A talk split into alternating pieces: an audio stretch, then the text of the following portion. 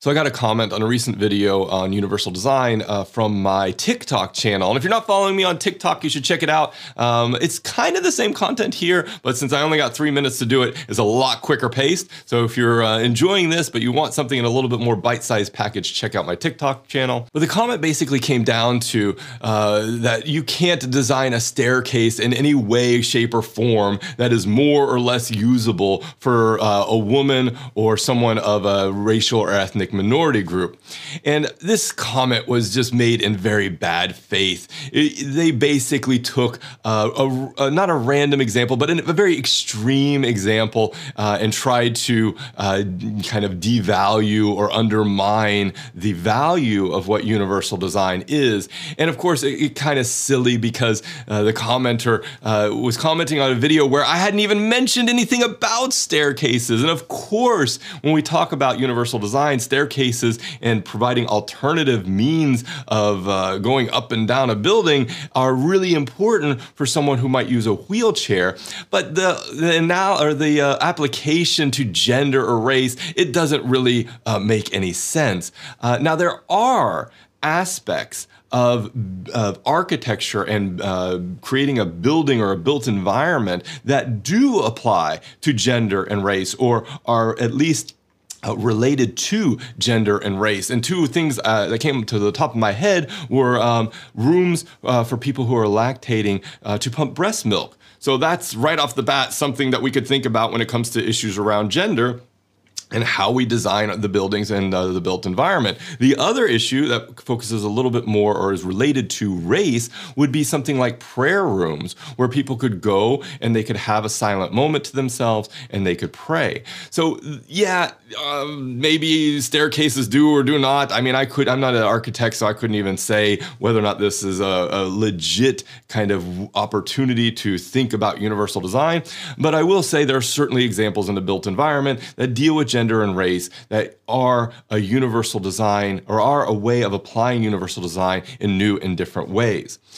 And so I, I want us to think about universal design not in those kind of extreme use cases that are probably not relevant to understanding and identifying barriers that people might experience participating in whatever aspect of society. I want us to focus more on, on, on illuminating those barriers where they legitimately exist.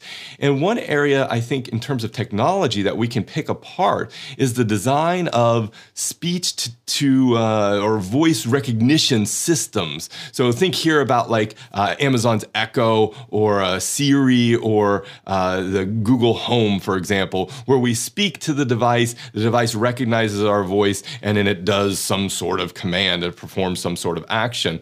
Uh, these technologies are well known to work more effectively with men's voices, and if we could even say further that men's voices speaking English without an accent, than for women's voices for people who are not speaking English or people who are not are speaking English but with an accent or even a speech impediment.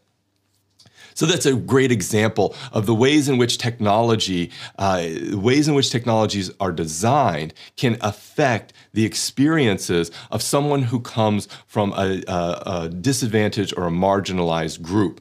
So we don't need to kind of focus in on parts of society that aren't relevant to designing uh, for uh, gender inclusion or racial inclusion. We need to focus in on parts of society that are being designed in a way that excludes marginalized groups. And I think the other uh, place that I would really uh, hone in on here is looking at aspects of uh, government and the ways in which government provides services to individuals. Now, this could be health services and understanding the uh, relationship between population uh, gender identities and the spectrums that that comes with it, and providing health services online for a broader spectrum of gender identities. It could have to do with, uh, for example, people who want to adopt a child. And if you're going onto a website to apply for a child adoption, but it doesn't provide uh, the right uh, set of parameters for your family, whether that's uh, someone who's in a same sex relationship or someone who's in uh, any other variation of a blended relationship.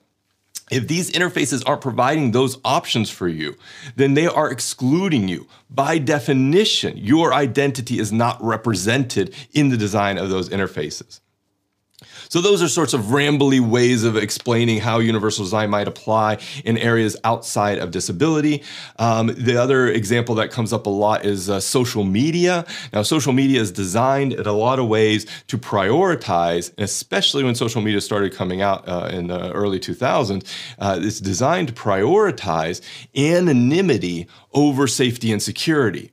And so we see all the time women and other marginalized groups being harassed, uh, experiencing violence online uh, in a very unsafe place in an unsafe space because of the way those technologies are designed. Now, a lot of social media companies are doing their best to kind of uh, backtrack and try to figure out ways in which they can create safe spaces, but it's kind of uh, a little bit too late. The cat, in a lot of respects, is already out of the bag. A lot of their business models are wrapped up in exact in preserving the exact kind of issues that people are experiencing online, especially marginalized groups. So I would go flat out and just say the social media is not designed in a way that is uh, is is usable and accessible for marginalized groups as it is for uh, groups in positions of power.